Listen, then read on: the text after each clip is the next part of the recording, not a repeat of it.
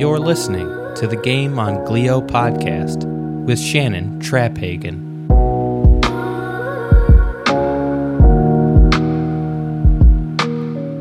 Welcome to Game on Glio, the podcast providing hope, inspiration, education, and real conversations around the difficult journeys of being diagnosed with brain cancer, including glioblastoma. I'm your host, Shannon Traphagen.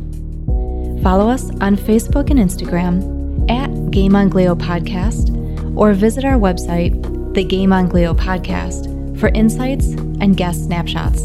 If you enjoy our show, please consider writing a review. Also, share us with a friend. This podcast is in partnership with Brains for the Cure. Learn more at brainsforthecure.org.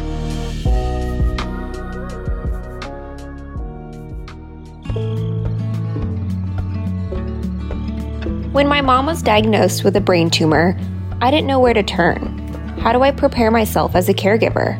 As a 22 year survivor, I've talked to hundreds of patients, mostly just listening and answering questions. I've visited dozens of websites, some good, but none I thought truly met the needs of survivors and caregivers. I found what I was looking for in Brains for the Cure. This is a resource I've been looking for. Not only did I learn a lot, but it also reassured both of us that we are not alone. With resources and news from Brains for the Cure, patients and caregivers can advocate for themselves and become decision makers in their own journeys, learn about treatment options and clinical trials, and connect with other patients, survivors, caregivers, and medical professionals through our ambassadors, online support groups, and personal stories. Find out more at www.brainsforthecure.org.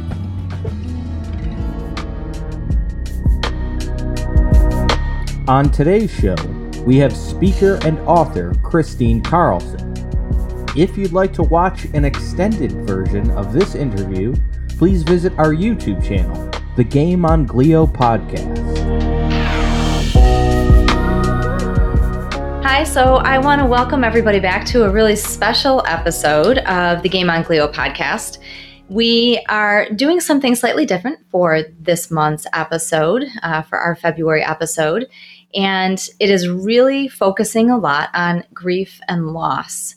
And with us today is Kristine Carlson, who is the co author with her late husband, Dr. Richard Carlson, of the New York Times best-selling Don't Sweat the Small Stuff books.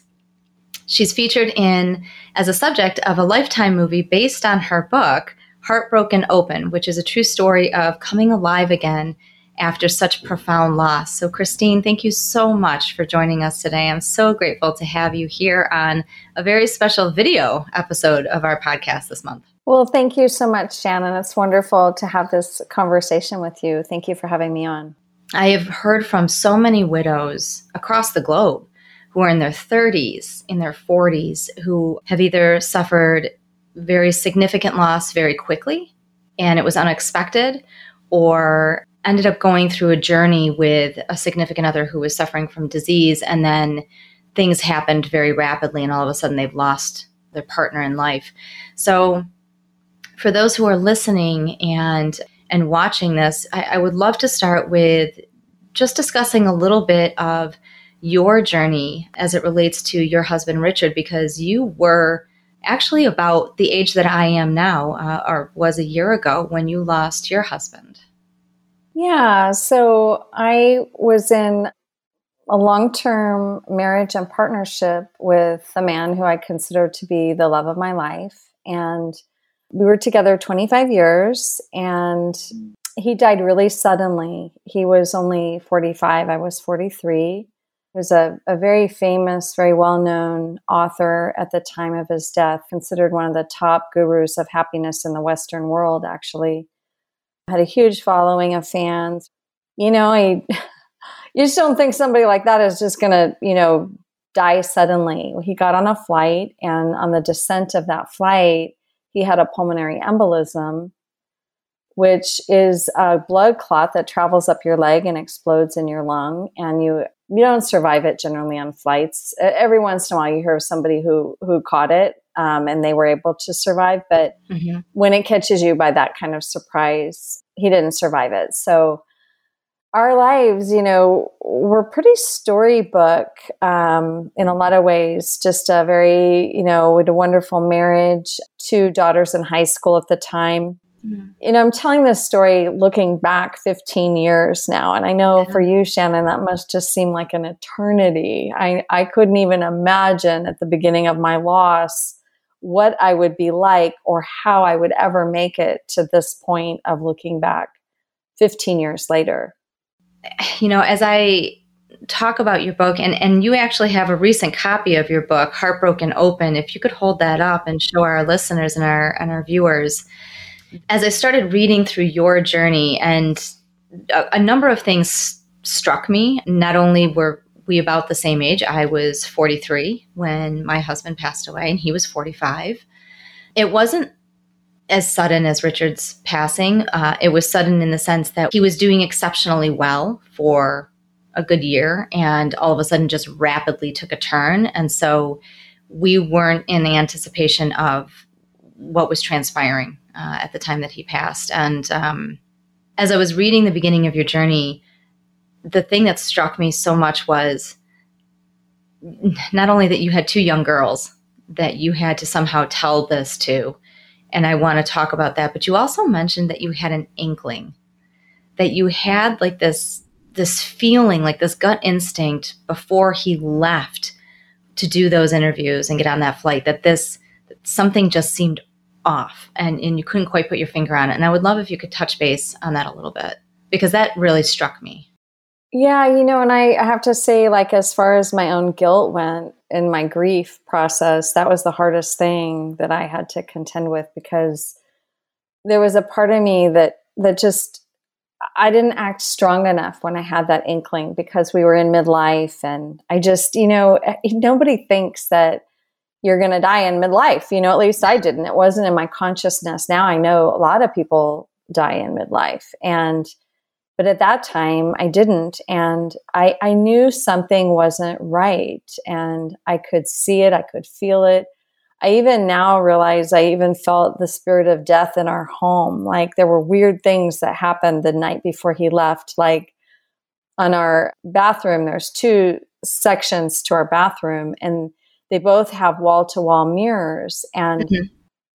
he was at his hotel. He hadn't left on his flight yet, but my mirror on my side of the bathroom literally popped off the wall and was resting on a series of lights, a vanity light, and and it had popped off and it's done it's put on with mastic that stuff only burns off in a fire it was so odd and i i said to richard on the phone when i talked to him i was like wow this is so weird. I don't know what's happening like because i could feel this this heavy energy mm-hmm. happening and i but i didn't understand what it was and i couldn't believe i was in denial that it was truly anything like death you know? And i did say to richard you know something's not right. You should go to the doctor but he was a push hard kind of guy and he was like i'll deal with that when i get home i'll be fine you know that kind of thing well no he wasn't fine yep it's uh, see, just hearing you talk about it, I before Mike was even diagnosed, I had had this weird sensation for like two months, and I couldn't put my finger on what it was. We were just getting ready to adopt. Uh, we were six, seven weeks away from adopting. Uh, I had just published my first fiction novel. He uh, had some really positive and, and major uh, moves coming up for work for him. I felt like all of these things were falling into place, even though we had suffered a number of miscarriages. And I couldn't shake this feeling. And I didn't know what it was. I kept thinking, oh, I'm just overwhelmed. I'm anxious because we're finally adapting and things are finally coming into place. But there was this part of me that felt like I was standing still. And I don't know how else to describe it, but as you're talking, it was the same weird sensation and i just felt like what what is wrong with me like i can't figure out something is stuck and i don't know what that is and then a couple months later he was diagnosed and my, my brain couldn't even keep up like i couldn't i couldn't catch up to what was going on at that point. Oh, i imagine. So it's so weird. You know you just don't realize that your your body that intuition is just so spot on. You just it's so hard to navigate because you don't think that, that this kind of stuff is going to happen when you're that young. Yeah you really don't. It's not it just isn't it just isn't in your consciousness. No. The process of telling your girls i can't even imagine um, because we you know we don't have kids and um, i've heard from a lot of widows that it was kind of a double-edged sword for them they were so grateful to have children because it was a piece of their loved one that they get to keep with them and got to watch kind of flourish and watch their loved one flourish inside of them. But at the same time, becoming a single parent all of a sudden and needing to find a way to help them navigate through their grief and their process while you're also trying to do it yourself and then take on the role of both mom and dad talk a little bit about that because i i can't even begin to imagine that process well, there's a lot of things that you think in the beginning of grief, you know, like when people say to you, Oh, you should be so grateful that you had such a great love, or you should be so grateful you have children. Those two things stand out as the things that people would say to me that I'd be like, um, well, I, didn't feel super grateful that I was going through this. So I wasn't real grateful I had such a great love in those moments. And I also, of course, my kids, were the reason I lived. You know, initially I felt like I didn't have anything to live for if it wasn't for them. Mm-hmm. But at the same time, what you say is very true. It, it's very, very difficult to navigate your own incredible loss with their incredible loss. And, you know, as a family, you're just kind of you're doing this dance between taking care of them and taking care of myself. Mm-hmm. You know, it was telling them was it was the worst, absolute worst moment of my life. It, I mean, that just still makes me cry because it just you never, ever, ever want to deliver any kind of news that's going to hurt your children. And hurt doesn't begin to describe the devastation that you feel as a family at that kind of loss of a parent. You know it, it doesn't describe it. It's it's just a complete shattering of life as you knew it on all levels. And and they know it. Doesn't matter how old they are. They know it. They know that uh, my kids you know fortunately they were 14 and 17 but the day that they got that news their childhood completely ended. I mean, it completely ended. And I'm so grateful that they had my husband for the length of time that they did and that he was such a wonderful father because yeah. I knew that at their age, no matter what, they would always have those memories, you know, when they got through the trauma of loss. You know, it, it was it was the toughest part of my loss actually was not dealing with myself, but also making sure they had everything they needed and dealing with their loss. And Kenna was really young. I mean, I remember Jazz saying, um, Mom, it's so weird. It's like Kenna's out with her friends. It's like she's not, it's like nothing's happened. And I said, that's because she can't deal with it. She cannot yeah. deal with this in the same way that we are dealing with it. She's just, she can't. You know, I, I'd love to say that you know, in some ways you become a stronger family, and we did. Mm-hmm. But in other ways, we became very dysfunctional as a family. So, how do you how do you mean? Well, the dependence things that you develop as a family, you know, my kids got really scared that something was going to happen to me. Um, mm. They began to have issues with each other that they never had because Jazz would take on more of a parenting role and you know so th- there was just there were there's just stuff that happens you yeah. know you you, yeah. you lose a very integral part of your family and the all the relationship dynamics change you know you're you're you're on your own whereas you used to have your partner to back you up. Mm-hmm. now you don't have that. And and it's almost like you have to prove to your children too like that you can do this. They don't have a lot of faith that you can yet but you have to show them that you can. Yeah. So you're trying to help navigate the girl's grief, but you still had to process through this yourself. I mean, was it one of those situations where you kind of went behind closed doors and you just kind of melted to the floor and had a moment and then got up and said, okay, you know, now it's time to go and take care of the girls. Pretty much. Really? I mean, Pretty that much. takes that know, takes a lot of strength. I think like I might have looked a little stoic to the girls at times because I was trying not to influence their grief. The difference between me and my girls was I could fall apart when they went to school, but they went back to school and they couldn't fall apart all day at school. Yeah. So I tried to create this environment where they could fall apart when they were at home and I would hold them in that. And Yeah. when they would leave for school, I would just get quiet and leave the house very, have the house very quiet. I wouldn't busy too much.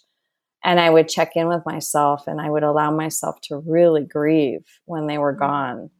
I had a lot of friends that came over and they'd go for walks with me and listen to me and be there for me as I cried. And that's kind of the rhythm that I did. And then sometimes I'd let myself fall apart in front of them because I knew they needed to know I was grieving, and I knew that I needed to give them permission also to be able to fall apart about it. Wow. They're kind of interesting because they don't grieve directly the loss, but every time something happens to them, it brings up that loss, it triggers that loss. And so you start to realize that you know they're not going to be at their highest performance of course because they're going through trauma i mean and so, you know, Kenna was a soccer player. Well, she'd miss a ball, I and where she never would miss a ball before, hmm or she got cut from her soccer team. And I knew that the anger she felt was directly related to her grief Mhm. and the loss that she was going through. So, you know, it, it really helps to be aware of that, that kids do grieve differently and they grieve in different timing than you do. And I have to say, like, because of Kenna's age, her actual grief started, her first year of grief started after a year. Wow. Whereas Jazz went right into grief. Like, Jazz was more right into grief alongside of me um, and really, you know, had to deal with her grief totally differently. Wow. That's it's really interesting, you know, and and this kind of brings up my next question because grief really is a process. And I and I love that you talk about how you you'd always allowed yourself to just feel what you needed to feel in that moment and be present with whatever you were feeling because I've heard from so many people that there's the stages of grief. And and it drove me nuts. Mm. Every time I got a book from somebody or somebody sent something in the mail to me or said you know what stage are you at now? And I'd be like ah it's not stages. It's you know it, it- it's it's all jumbled up together. It's kind of all all mixed together. And one minute I'm I'm angry at God and I'm I'm yelling at him and I'm and I we had had a priest with us um, at the end and and I, I was talking to him about it and I said I, I swore I swore at God and I didn't want to. And he's like he doesn't care you let go whatever you need to let go and you know but I would go from that to all of a sudden just being a puddle on the floor and and crying uncontrollably to the point where I couldn't breathe. And then the next minute, I'm getting up and saying, okay, I got to get this done. I have a to do list. Mike can't do this anymore. So I've got to take on all of the stuff he did. And it just kind of all melts together. And uh, in the book, you talk a lot about how this is a process and not a destination. And that stuck with me a little bit and i was very looking forward to talking to you about that because i i myself want to know what that means It is not a linear process, grief. Um, grief is very much a fluid process, um, but it's different every moment. I feel like when I say it's a process, not a destination, what I mean is that if you have a cup, let's just say you're the cup and you're full of emotion, the only way to carve out, you know, an empty space in that cup is to express that emotion that it just keeps filling, filling, filling, filling until it's overflowing if it's not expressed. And what you want in grief right is an empty cup. What you want is to empty out grief and to allow yourself to do that through any healthy means that you feel is healthy for you. And that could mean laughter, it could mean crying, it could mean physical expression of whatever helps you to express that emotion and get it out of your body. And when I say it's a process, I mean that like you're never going to know necessarily when your grief is done, you know, like mm-hmm. until you know. And when you reach a place of acceptance of your loss, that's kind of when your big grief process is going to start to soften. See, I, I think in terms of where I'm at now and you know where you are and i think where i'm at now is i'm sad sometimes that richard's not with me in body. I'm very sad about that. And but i'm not in grief any longer. I don't grieve my loss any longer. I know one thing to be true and that is that it's a myth to say that grief and love are the same thing yeah grief is a full emotional expression of your loss mm-hmm. and that's why i say it comes as a friend because it's a healing companion to your loss until you reach a level of acceptance of your loss. Mm-hmm. And then grief says, okay, I'm I don't I'm not needed anymore, not in the same way. I'll come back another day for another loss, but not today. See you on this one. now, the loss of yeah. a life partner is a long grieving process. It is a very long grieving process and it, and it, I don't know anyone that lost a life partner that they loved and thought of them as their person that didn't grieve 10, 15 years. So it's it's a long process, but it's not the same every day. And you can't make it a destination because you don't know where you're going. You know, you don't know where you're going on any given day. Yeah. yeah, I, I, tell most people in my life that, you know, don't expect me to know anything past the end of today. If I can get through the end of today or the end of this week, I'm doing really well. and after that. Exactly. And it's so crazy that that has changed that much because before Mike got sick, I was very forward thinking. You know, I was planning the second book and we were planning travel for a year out and, you know, what our family was going to look like. And you had all these future thoughts and future needs that you, always dreamt about. I, am a very big daydreamer, and I tell people that all the time. And, and, it was one of the reasons that Mike loved me. You know, I, am so you know I, I was always very future thinking. After he got sick and after he passed away, that completely dissipated. I mean, that just went out the window, and it became quite honestly, it was one hour to the next. If I can get through the next hour, I'm doing okay. And I couldn't even think about getting to the end of the day, let alone trying to go to sleep at night. And then now it's to the point where, yeah, I'm starting to think a little bit more ahead, but I still don't plan too far in advance. It's, you know, I'm just going to worry about what I have in front of me today. And that's, that's as far as it goes.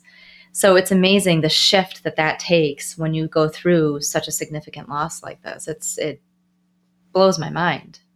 But I think when you do start to see yourself being able to focus on what my life might be like a little bit ahead i think then you're going to start to realize oh i'm i'm on the road to recovery here you know? Yeah. I've had a couple of those moments. You know i've let myself daydream a tiny tiny bit about where uh, things might be. And um, my counselor has made it very clear to me that that's progress when you do that. And then the minute you panic and say, no, no, no, I can't think about that right now. I can't think that far ahead. That's your intuition, your instinct is just trying to protect you again and trying to, to say, you know, you've been through so much, you know, you don't want to think about that because you don't know when the rug will be pulled out from underneath of you again. So she's like, that's not surprising, but you should be excited that you are having those moments. Absolutely. Because of the way that Richard passed away, and I and I've heard this and I have gone through this experience myself and I still have moments of this. Did you ever go through a period where you were fearful of doing something because of how he passed away, like fearful of getting on a plane because something similar could happen to you or now that you were the only parent left for the girls, did you become more fearful about certain things happening? You know, I, I wouldn't call it like fearful. I just call it being more careful, um, mm-hmm. smarter for my children. Because my kids were, you know, still in my house and, you know, and I was very much aware that I was their only parent now. I did things like I stopped riding horses, for example. Mm. And that wasn't just because of Richard's death. We also had a, a, dear friend at the very same time that he died, maybe a couple months later, have a horrible accident. A very accomplished writer had a horrible accident while wearing a helmet, and she's got a terrible brain injury that she will never recover from. And there were some things like that that I just immediately knew that my time with horses was over. And I wouldn't put myself in unnecessary harm's way or risk Mm-hmm. But see, I don't call that like fearful. I call that being, you know, pretty intelligent about what's real. You know, it's I was being more realistic about my circumstances and how I what I saw my role as um, in order to take care of my kids. You know, I have to be really smart about my life. So during the first year uh, after his uh, after he died, and and this is interesting too because you and I have had this discussion outside of the podcast where you you you made it very clear to me you hated the word passed away. Yeah. Richard died. he might have passed away, but for me he died. yeah. And that that's that really kind of struck a nerve with me because I would say passed away to all, so many people because I just felt like it was just it softened what happened to Mike but I hated saying that. And I just felt like it's more politically correct or it's the way you do something. It's just the way you say it, that he passed away. And then when you said that to me, that I, I hate that, you know, he didn't pass away, he died. It's just, that's just, that's exactly what it is. And I sat there, I was like, wow, you know, that's, yeah, he, he, he died, you know, he's not just gone somewhere temporarily. He is, he is, he's dead. And it took me a little while. And I have been saying that more and more recently because of the conversation we had. And I've been more, more aware of that. I think that that's really interesting.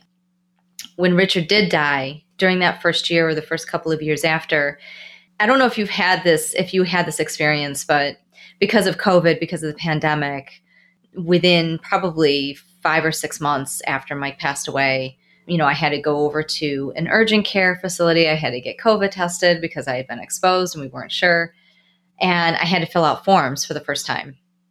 And I hadn't had to do that yet um, since he had died. And I literally went into a panic. I when it came to the question of your emergency contact. And that I wasn't expecting that. I wasn't expecting that kind of a moment. And I I literally sat there for five minutes and I started bawling my eyes out in the middle of this clinic. And the nurse came up to me and I said, I don't know how to fill this out right now because for almost 20 years, he's been my emergency contact and now I don't know what to say. And I don't know if you ever had experiences like that, but Oh yeah. so I mean, can you can you talk a little bit about that because I these are the kind of this is the kind of conversation that so many young widows are craving to hear these are those little moments that nobody else knows and talks about. Yeah, I mean like like when you're when you go to the social security office and you're filling out the social security form and it says surviving spouse and you're like I remember I'd see that word surviving spouse and I'd be like, "Oh yeah, that's me." No kidding. like, barely, barely surviving. Surviving. yeah. yeah. I mean, I think that, you know, I, I, I feel like I never had been in that position before in my life. And so it was all very new. And like you experienced, I had a weird moment where, like, my kids, this is kind of a funny story. My kids wanted to buy these ragdoll cats. Okay. We were just maybe, I don't know, a month and a half into grief. And I was, I was like, what like you went to buy kittens. We already had a dog, you know, we'd had cats before. And I'm like, they would just, I'm like, they're just using this. They're using this. like they're milking this all the way. They even had these ragdoll kittens picked out. And boy, were they just the fluffiest, cutest things, you know. And, and I said, well, where are they? And they said, they're in Lodi. And I'm like, I looked up Lodi where it is. And I'm like, it was like, you know, an hour and a half drive or whatever. I'm like, well, who has him? Oh, we found him on the internet. I'm like, great. like, great. I had this moment where we were leaving the house to go pick up these kittens. And I remember just feeling this feeling like if something happens and we disappear, nobody is going to know we've done this. Mm-hmm. And so I left a note on my dining room table. We have gone to Lodi to this address to pick up two kittens. and I remember thinking how crazy that was. Like how crazy that I was having this thought, but it was a thought of reality, you know, like I don't know who these people are. What if we're being lured, you know? I I mean I was like overprotective of my family yeah. at that point. And that kind of stuff really hit me. Like I was like, wow, I don't I don't have my protector. And yeah. I'm feeling that vulnerability in that. And also, yes, the forms that you have to fill out and the ways that you have to erase mm-hmm. Your person is just astounding. Sometimes I still get phone calls and they ask for Richard and they say, do you know where Richard Carlson is? And I said, not really. I sure like to know. Let me know when you find out. I can only imagine. I can just imagine their face, the look on their face in hearing that. And they're just not like, really. Would love to know where he is. Let me know when you find him. yeah. Yeah. If you talk to him, I would love to chat with him. yeah. Yeah. yeah. But, but there are all sorts of ways that, you know, it triggers you because it's the concrete way in which your loss becomes this very real thing yeah. that you're dealing with. And it's painful to have to erase them from every bill and from your life in that way. It, yeah. It's, it's, it's a very painful process. It's interesting that you mentioned that the bills, that was a sticking point for me. That was a really, really, really difficult moment for me. And I remember going to, we had a joint account through a bank associated with his work. And I remember going in to make some changes and to deposit some money. And the clerk kept telling me, you know, we have to close this particular account and just put it in your name. And I was at the drive through and I remember sitting there and I freaked out and I, I, I, basically yelled into i'm yelling through my car into the speaker and telling her you know do you have any idea what i'm going through right now? I can't process this. I can't change this account. You need to leave it alone. Nothing can change. Nothing can change. And she just sat there like frozen like on the screen like looking and you know because they don't know what to do. And for them it's it's not a big deal but i didn't want anything else changing in that moment. I just wanted everything else to just stay the same. I wanted to see both of our names on the checkbook. I wanted to see both of our names on the accounts. And yeah, it's those moments, those it's those moments you don't expect that come around. They creep around the corner. And they just hit you. And then as I drove home, all I could think was that poor woman, what did I just do to her? Like, you know, I just berated this poor clerk who's just trying to do her job. And as you went into your second year, and you talked about this in Heartbroken Open, and there were moments where I was I would blush as I was reading certain excerpts and certain parts of certain chapters where you talked about, you know, that women have needs and that we Yeah, especially at 43. Yes, like, less where I am now, I will say, less where I am now, but at your age, oh boy, and there's nothing like trauma to stir up that whole need thing. Oh boy. Terrible time yes. for a husband to die. Yes, yes. And, In and a honestly, woman's 40s I didn't realize what that meant until I read those chapters. And then I was Googling and I'm going, this explains so much right now. like everything that I'm feeling, like, oh, I did not put those together. That this is kind of an, another phase in a woman's life. Yeah, it's a terrible feeling. I mean, honestly, like trauma and loss and grief, it, it stirs you up and it makes you very amorous. Yeah. Just the nicest way to put it, the most congenial way to put it. and yes. you don't have your partner, you know, like it, because the, it's also the awakening aspect of it too. It's such a deep awakening. It awakens all your senses, you know, every, every emotion that was ever potentially um, pushed aside by you is stirred up in loss and grief. Mm-hmm. I think it's what's made widows maybe perhaps a little bit vulnerable um, to predators because you know once they find out you're a widow they they they they know like i didn't know i mean i was completely naive to it but but other people do know so mm-hmm. i think it's a time for a woman to really learn about her own body and to you know take care of her own needs and it's hard because you know you've been partnered for two decades and for you, yeah, yeah, probably yeah. masturbation wasn't a huge thing. I mean, everybody masturbates to some degree, but I mean, usually like that leads to something else when you're doing it with your partner, you know. So it's like yes. there's all these ways in which you have to learn, relearn your body and how to take care of yourself. And did that catch you off guard? after so oh, after totally. you lost him because that completely caught me off guard i i here I, I was trying to deal with just getting through the day and taking care of the bills and doing his duties on top of what I was doing and then also go through the grief process. And so when, you know, these these stirrings and all of this stuff, it get, became overwhelming physically as a woman. It, like it completely blindsided me. I was like, I, don't know what to do. like, I don't even know how to ha- how to wrap myself around all of this right now. It just completely caught me off guard. Oh yeah, yeah, it caught me off guard too, and it and it would caught me off guard how suddenly it came on too. So mm-hmm. I, you know, my my my sex drive was always fine and healthy, but I never thought about it. So it wasn't, yeah. and so just to think, be thinking about it all the time was just really crazy. And mm-hmm. you know, and I'd say for anybody who's listening, you know, definitely the time in your life to get a vibrator. You know, definitely the time to to figure out how to deal with that because it's in and with no shame about it, you know, like yep. with absolutely no shame about it. You know, you're way better off taking care of yourself than getting into yes. a situation where you're looking for somebody else to take care of you that way. So, right. It's a definite time of exploration and I would just say be very gentle and careful with yourself about wanting to jump into a relationship that's a mm-hmm. serious relationship. Because we just, as women, you know, we don't really know how to do the friends with benefits thing, although that works pretty good initially if you need somebody you know like yeah.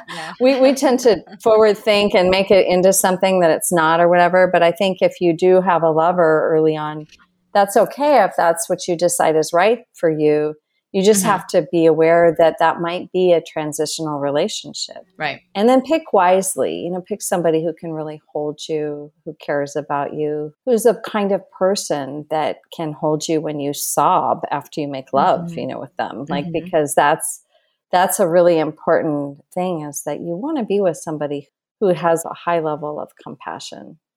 Mm-hmm. It's also a very intimate thing. And so I had talked a, a, little bit in a blog that I write in conjunction with the podcast that really focuses just on grief and loss. That for a lot of people, whether you're a male or a female, we have a tendency to get stuck into doing certain things to help alleviate or help us pass through the grief, whether it's you know becoming a shopaholic, whether it's drinking too much and using that to alleviate, whether it's you know being a little too intimate or or having sexual partners because you're trying to find something or fill a void there's this tendency whether you know or overeat or not eat at all. We have a tendency to use something to fill that gap that we have without realizing that it's a crutch or that it's something that's just filling a void instead of figuring out how to really keep balanced and and stay healthy during this time of grief. And you talk a little bit about that in the book as well I think as a culture, we've learned how to numb out to our feelings. And certainly there are times when you're in grief where you, you know, your psyche even just will give you a break because I don't know if you noticed this, but there's like, the, for me, there was like this three day cycle where I'd be really in deep and then I'd come out for a couple days and then I'd go back in. And, you know, it was, it was very cyclical. Yeah. Like a wave and and it wasn't all the time because you know our psyches can't it's like it, it's like having a child natural childbirth you know like you get these breaks between contractions because you have to have a break. Like mm-hmm. with your psyche just can't handle it. And right. and when you don't it just feels like you're being battered and pummeled you know? So um, and I've had my natural childbirth experiences both ways. So I'm like, I, I, really, uh, yeah. So that there's this way in which anything you do could be trying to numb out from your grief, and that's not healthy. Mm-hmm. You know, in many ways, we feel left behind, and we have to find our way through that. You know, it's just different for every person. I've talked to many women who don't take a lover for many years and I've talked to other women, they took a lover within three months. So it's it's really an individual choice. Mhm. What do you need to survive this loss? Right. What do you need? And and who is that gonna who are you gonna choose to be with on that level? The first time you were intimate with somebody after Richard's passing, how hard was that? I mean, did you did you cry? Oh yeah. Well, I describe it in Heartbroken Open. It was hilarious, actually. Yeah, I I, that. I, I kind of, I, I was like, I, I knew this man cared for me, and I kind of, he was a good friend, and I just kind of wanted to get it over with. Like I was like so anticipating what it was going to be like. Like I just wanted to get it over with, and and I wanted to be with somebody who cared about me, and but mm-hmm. it was really intense. Like I, I literally like he came, you know, this close to my face to kiss me, and I took a dive off to the side of the couch, like literally dove. My whole body dove off the side of the couch, and you know, and he was so patient and so sweet, you know, that it, it really was a good experience. And you know what? I didn't cry after that first time with him. Mhm. I kind of just thought it was, oh, okay, well, I got that over with, you know? And I was like, it, it's like riding a bike, no problem, you know? You're just riding a bike with somebody else, you know? You know, it's interesting. I have moments where I wonder if Mike is looking down on me. And and I don't know if you if you've ever gone through this or if you if you experience this now. Oh, yeah. But I'll sit there and I'll do something or or I'll say something or I'll I'll screw something up and I'll be like, "Oh, I really hope you didn't just see that. I really hope you weren't just watching that." he did. I'm so sorry. oh, yeah. It's a threesome all the way. oh, that's so. There you go, everybody. Anybody who's walking through this process, just know that going in. yeah and i just i think like in spirit world which is where our beloveds are is is a different experience it's not there it's not a physical experience any longer so they're just fully embracing what we need and what we need to do and and wanting us to um, choose what's going to make us feel joy and keep us going in this life. Because you know it's it's it's a life that's still that you have to live and that you you know that you have left to live. So you have to heal first. And that's the hard part. You know where i'm at you know 15 years later is i'm i'm really fully fully healed and i have so much joy and so much life and so much to look forward to even now so life continues on it does and it really does continue on more fully for people who are awake to it. Did you ever go to counseling after you lost Richard? I did, but I have been through so much counseling and therapy in my life and so much personal growth and so much mm-hmm. personal development. Plus, I had all some of the top people in the world to talk to through my grief. So I didn't really feel like I should be in necessarily counseling. But yes, I did do some counseling. The reason I bring it up and I ask is because a lot of people try to they try to fix it. They try to go through their grief on their own without leaning on or get any support or without talking to somebody about it. And I've been very open about my counseling journey and the fact that for as much as I had some supports around me, I knew that I needed extra help, that I wasn't going to be able to navigate through this on my own because I had seen loss before. I had experienced relatives' deaths. I had never gone through the profound amount of grief that I went through after my husband died.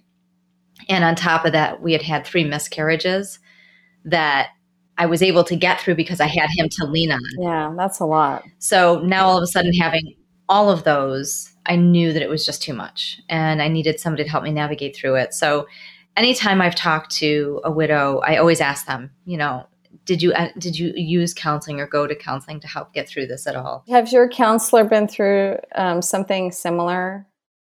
She personally hasn't.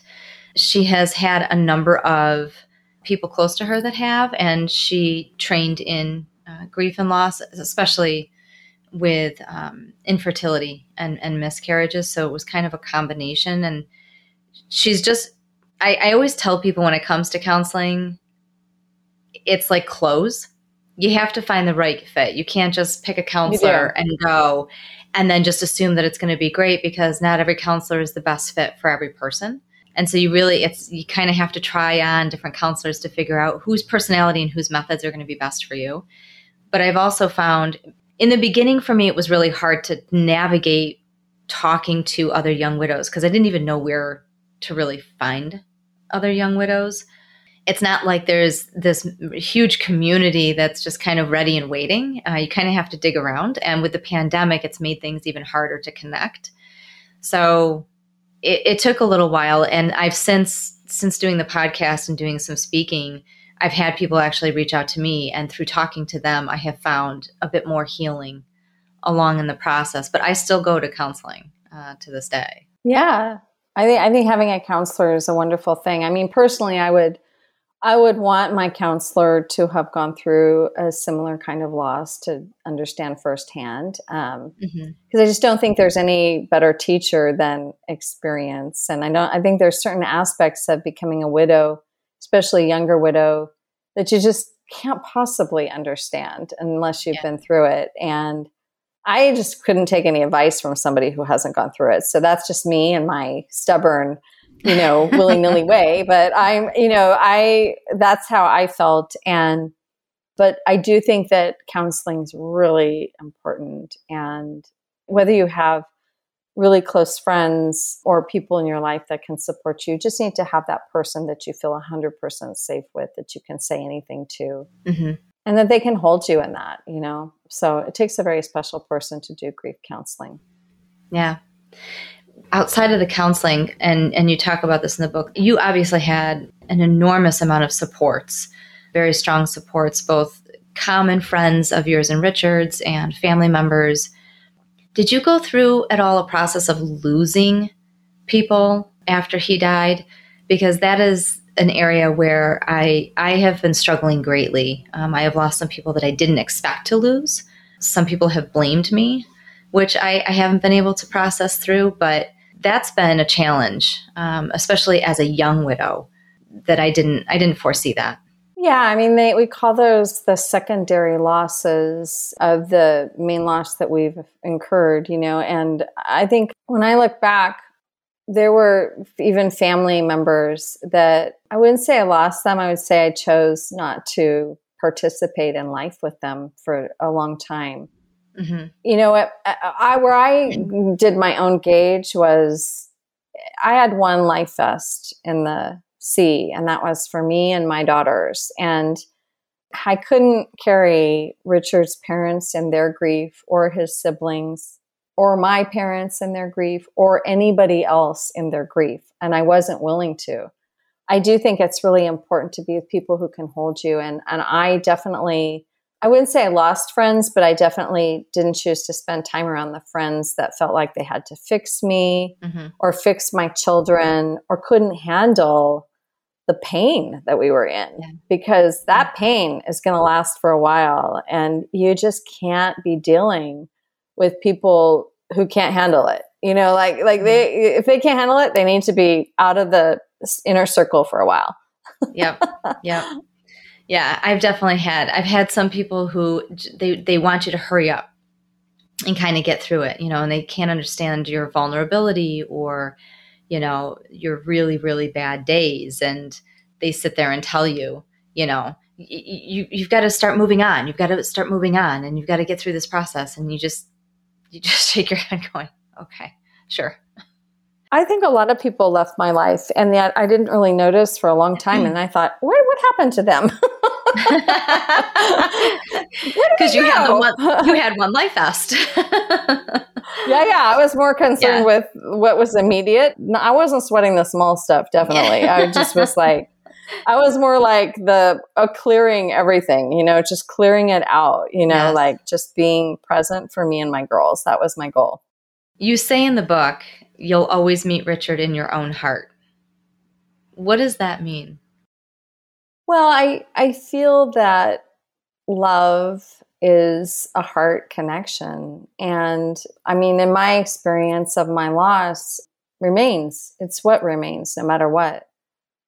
I mean, I'm never going to love Richard any less than the day I met him or the day he died. I'm, I'll probably love him more for realizing the impact that he had on my life and realizing that he gave me that incredible opportunity to love and be loved the way we did it. And so the heart is just, I think, the most, just, I think that's where we think of love as residing, even though love is a much bigger energy than even one or two hearts. There's just one heart in the universe, and that's love. So I think that just the other day, I was talking to a grieving widower, and he's grieving one of my closest um, girlfriends who passed.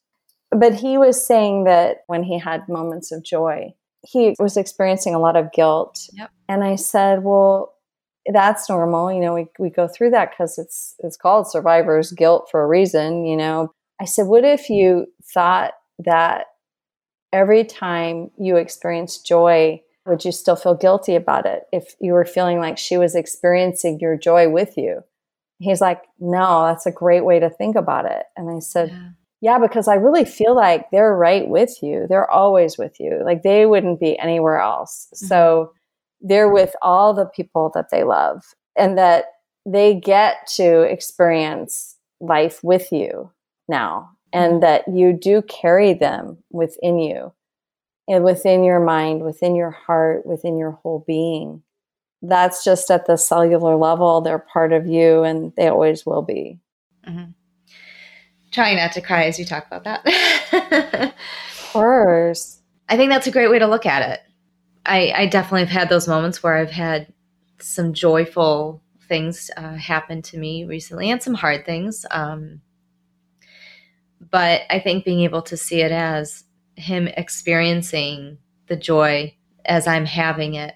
And he also gave me a great gift. He left me a note in November on the one year anniversary of the day we had his service. I went to go into one of my dresser drawers and I had been in there a dozen times before to take out workout clothes and stuff, and the, the knob was loose. And I, I was trying to get my finger inside the inside of it to tighten the screw, and I couldn't feel it and there was a note taped inside that drawer.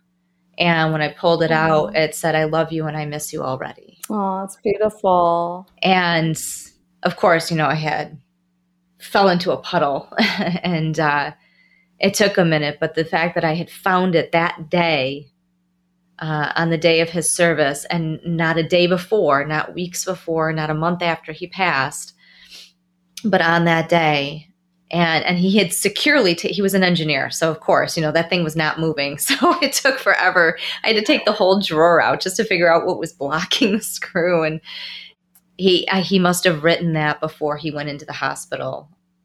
And uh, that's beautiful. it was a great gift um, and i was so once i was able to see it for what it was i was so grateful for it. And i carry that with me that note with me now as you've gotten through, I mean, like you said before, you know, you're 15 years in now to this process, and you talk in the book a little bit towards the end of the book about the capacity for loving somebody else, the capacity for just mm-hmm. love in general, and that the heart grows as we continue to grow and, and to transition and move. I know going into your second year, you had met somebody named Randy that you talk about extensively in the book. And that sounds not his real name, by the way. Just want to say he chose that name. He has quite a sense of humor. He chose Randy. It's an English expression for being horny.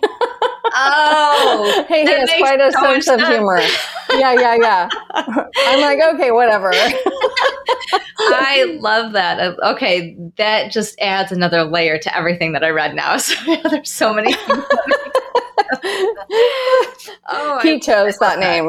well, tell him that he's got a great sense of humor. That is terrific. He does have a great sense of humor. So, as you started to develop that particular relationship, how did you feel going into that? And is is he somebody that you are still with today, or? He was really the second man that I was with after my husband, and it happened around the first year. The first man was a, a was became a dear friend, but it was just a very temporary thing. It really was truly that friends with benefits relationship for a very short period of time. And um, I was introduced to Randy from Girlfriend. And I didn't really start out having any expectations about him or the relationship or what it would be. Mm-hmm. And, you know, we just had this really special, very, very special connection, a very soul connection. Now, he was also coming out of a divorce and he was actually in another relationship at the time. So it, it was a very messy, like I will say, super messy experience. Um, my friends all said, Well, you had Richard all these years. Now it's your turn. now it's your turn to go through the messy part of relationship. Yeah. But it was great because I did get to learn so much. And I, in a lot of ways, I had this sort of latency that had happened in my life based on the relationship being such a long term relationship. And then I had kind of like slipped back to being like a 19 year old girl Mm. you know, that I was before I met Richard for a very short period of time. Plus, I was going through very deep grief. Now, this man was very sweet and he understood grief very deeply. And he really held me so beautifully. Really, he was such a huge healing partner for me in, in loss. And just so sexy. I mean, honestly, like, like, I mean, if God, if God could give you the sexiest man, that that's what he was. He was so hot and so sexy. He looked like Johnny Depp. Like seriously, Wow. he looked exactly like Johnny Depp. He was a wow guy. Yeah, he was does not super, hurt. super cute. uh, and he looked very different than Richard. Richard was really just handsome, but he was a tall Swede. This man was not tall. I mean, there there was so much. He had to be very different for me and Yes. look very different, be very different. But it was beautiful. It was a lot of. It, it really helped me a lot. Plus, he was a great cook. Like I would just literally come, go over and sit on his counter, and he would cook for me, which was also very sweet. You know, to have a man cook for you and Yeah. he took care of me in in those times we were together like that and Mhm. yeah and then to say you know we have maintained a really close friendship Mhm. to this day. We went through lots of different ups and downs. I mean really we're talking it was seriously like 11 years. So Oh, we, yeah, we were really like we were very confused about what we were to each other for 11 years. And um you know and i i don't know what's going to happen in our relationship honestly never know. He's so, Yeah. so special to me and we just you know we just remain so close it's such a healthy way to look at it. And I was curious because of because of where the book ends. Um, it, it obviously doesn't carry forward to where you are today. So you know i have another book right no, no. What's your other book? from heartbreak to wholeness the hero's journey to joy Well, that's the next book that I need to read. that's your next book that's the next one. This this has gotten me through those first two years. Now I need to move on to the next one.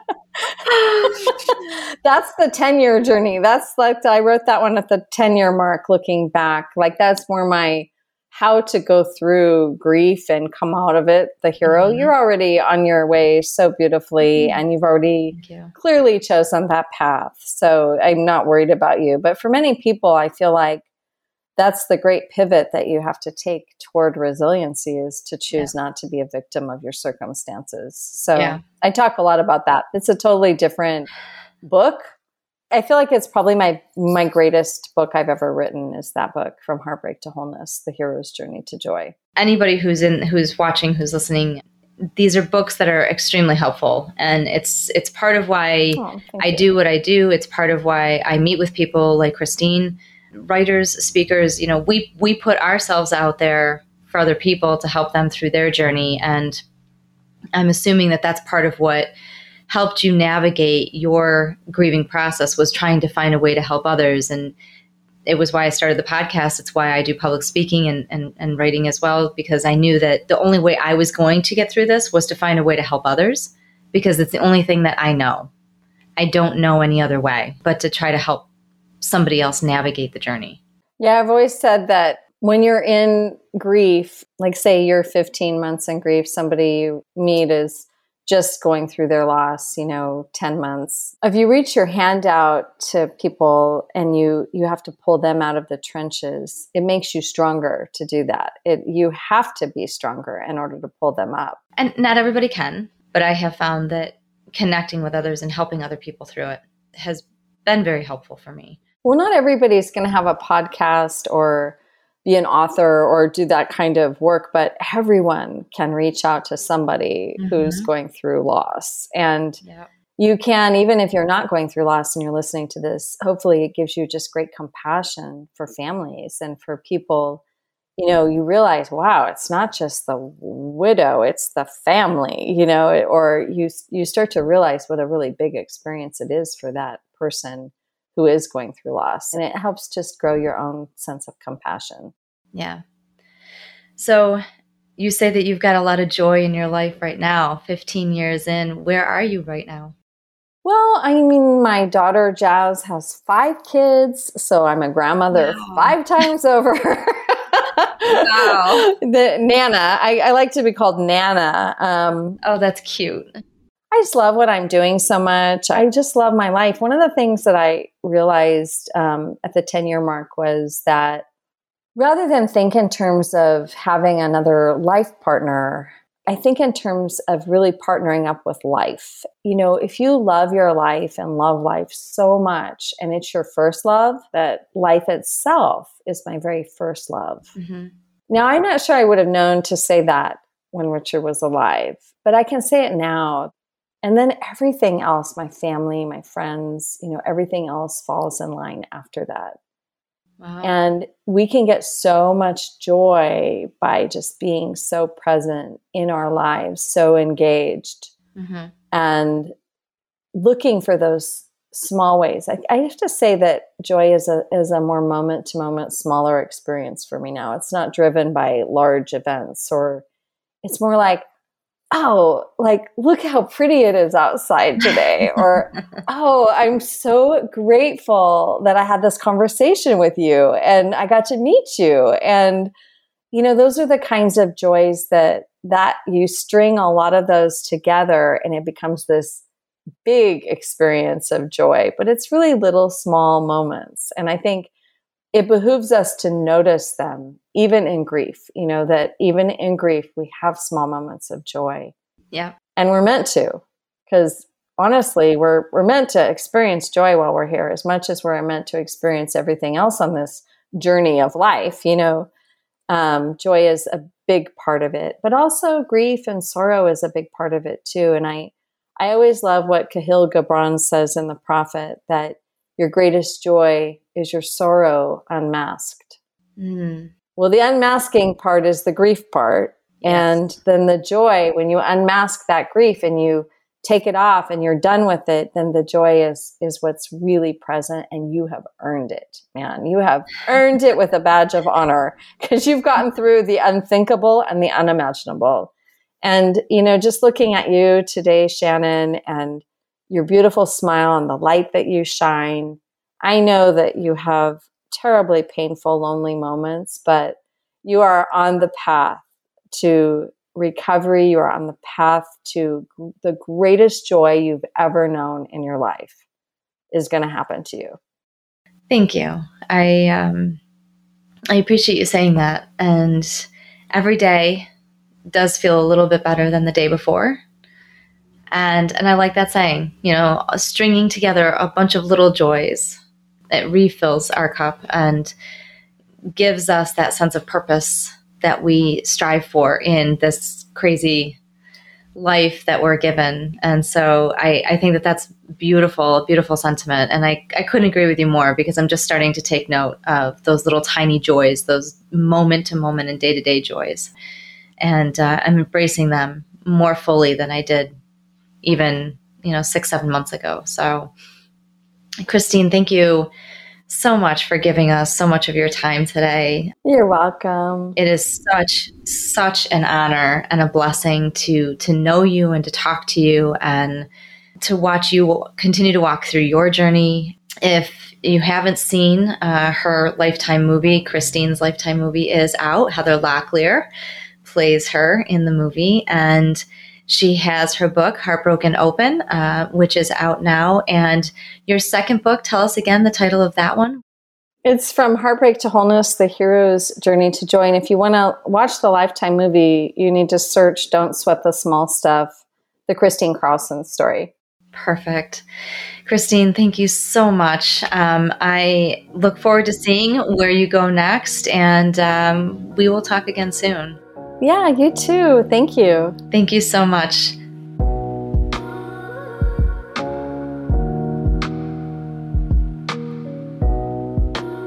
I'm sure everybody has heard of post traumatic stress disorder, PTSD. It's something that so many of us experience after we've gone through a very traumatic event, whether it's from grief and loss or something that has happened directly to us. Why am I mentioning this? I'm mentioning it because in a recent conversation related to today's episode, it was brought to my attention that there is also something called post traumatic growth. And I find that interesting because post traumatic growth is something that comes out of deep distress. And rather than walking through that adversity unintentionally and hiding away from what has happened to us, we find a deep desire to yield change, to help others, to have it coexist with post traumatic stress. Post traumatic growth is an interesting concept, and I love that it has a positive spin. This concept reminds me of today's episode. Kristine Carlson, as well as the numerous foundations that are out there doing work in brain cancer, the work that I'm doing with the podcast, the doctors, the caregivers that are out there, we are all walking this journey of post traumatic growth. And I love that. That's what this is. This is our journey. This is what we're doing. Did any of us ask to have this journey, to have this path, to walk through this? No. But we have found a way to yield change, to initiate inspiration and positivity and hope. If Kristine's story has taught us anything today, it's that we are all resilient and we can all find our way together. It is not a lonely experience. It is not something that we have to walk through in solitude. Whether you're suffering from brain cancer or from grief and loss or from another disease altogether, no matter what side of the story you are on, we can all hold each other's hand and walk through this. And that's the inspiration I take away from today's interview. And it reminds me that I'm not alone walking through my journey. There's a saying that Mike and I have had, and it kind of goes along, it ties into this idea of post traumatic growth. We always had these mottos, these sayings up on our fridge. And anytime something inspired us or kind of hit us at our core, we would print it out and we would put it somewhere where we would always see it. So it would remind us of something. And we did this long before he was ever diagnosed. But after he got diagnosed, we found this saying that I still have up on the fridge now Fear is daring the soul to go beyond what the eyes can see. And for those who are walking the journey of post traumatic growth, that's what this is. It's daring the soul to go beyond what the eyes can see, to take our experience and create change and inspiration, to have faith. And so I hope all of you take away from today's episode some wonderful stories, some strength, inspiration for your own journey, no matter what journey that is. I want to thank all of you so much for joining us for this month's episode. Please follow us on Instagram, join our YouTube channel, follow us on Facebook, and stay tuned for our last episode of season one in March. We have two amazing pediatric doctors that focus in pediatric brain cancer. And after that, we will take a very short hiatus. We will be back in May for season two of the Game on Glio podcast. I'm so excited. We are kicking off Brain Cancer Awareness Month in May, and it is going to be an amazing episode. Very inspirational. You won't want to miss it. Thank you so much for joining us today. We will see you next month. Brains for the Cure is an innovative online resource to help brain tumor patients, survivors, and caregivers become advocates, educate themselves, and connect with others throughout each phase of their journey. We are proud to partner with the Game on Glio podcast. Visit brainsforthecure.org to learn more. If you like what you hear in the Game on Glio podcast, then you'll want to visit our YouTube channel, the Game on Glio podcast. You'll see all of our video content, special episodes that we do, plus all of our video features going into season two for the Game on Glio. Visit our channel, like us, follow us, and subscribe to our channel today. Thank you so much for joining us this week on the Game on Glio podcast. Make sure to visit our website, thegameongliopodcast.com, where you can subscribe to the show via Podbean, iTunes, Google, Apple, Spotify, or via RSS, so you'll never miss a show. While you're at it, if you found value in this show, we'd love to hear what you think. Please post a review, give us a rating, or simply share with others so that they can listen to the show in the future. That'll help us too.